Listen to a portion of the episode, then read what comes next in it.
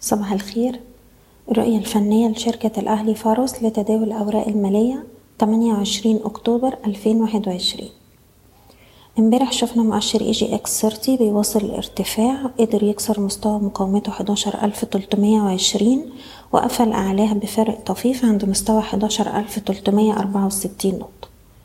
ارتفاع امبارح كان مدعوم بشكل رئيسي ببعض الأسهم القيادية على رأسها طبعا البنك التجاري الدولي وفوري والقبضة لكن بشكل عام إحنا طول ما إحنا محافظين على مستوى الدعم بتاعنا 11060 نقطة هنشوف استمرار لمحاولات الصعود وهيبقى عندنا مستوى مقاومة عند ال 11670 في نفس الوقت امبارح كان في بعض التماسك في الأسهم الصغيرة والمتوسطة وبالتالي ممكن نشوف محاولات ارتداد في الأسهم دي واللي هتكون فرص للبيع على مستويات أفضل.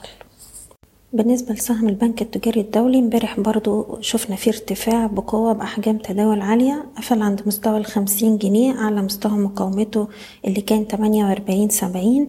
السهم بيستهدف مستوى المقاومة اتنين وخمسين وخمسة وخمسين دي مناطق جانية أرباح.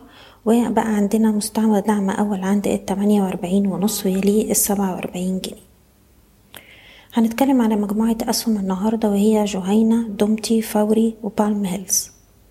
بالنسبة لسهم جهينة لليوم التاني بينفذ أحجام تداول عالية فوق مستوى مقاومته الستة جنيه ستة عشرة. السهم مازال بيستهدف مستوى الستة سبعين سبعة وربع عندنا minor resistance عند الستة جنيه تلاتين قرش. لو حصل أي تراجع منها هتبقى فرص لإعادة الشراء. وهنرفع مستوى حماية الأرباح بتاعنا للو بتاع آخر تلات جلسات عند الخمسة جنيه خمسة وتسعين قرش. سهم دومتي برضو بيستهدف مستوى الأربعة جنيه خمسة وأربعين أربعة جنيه ستين قرش. دي منطقة مقاومة هامة جدا وده طول ما هو محافظ على مستوى دعم الأربعة جنيه ونقدر نبني مراكز عند مستوى الأربعة جنيه وخمستاشر قرش. فوري بيستهدف مستوى الستاشر وربع سبعتاشر وربع طول ما إحنا فوق التلاتاشر أربعين وعندنا minor support عند الأربعتاشر جنيه وسبعين قرش. أخيرا بالم هيلز السهم شفنا امبارح أحجام تداول عالية. السهم محافظ على مستوى دعمه الجنيه وتسعين قرش. طول ما إحنا فوق المنطقة دي شايفين السهم يروح يجرب على مستوى الاتنين جنيه وست قروش ثم مستوى الاتنين جنيه وخمستاشر قرش. دي الأسهم اللي كانت معانا وبنتمنى لكم كل التوفيق.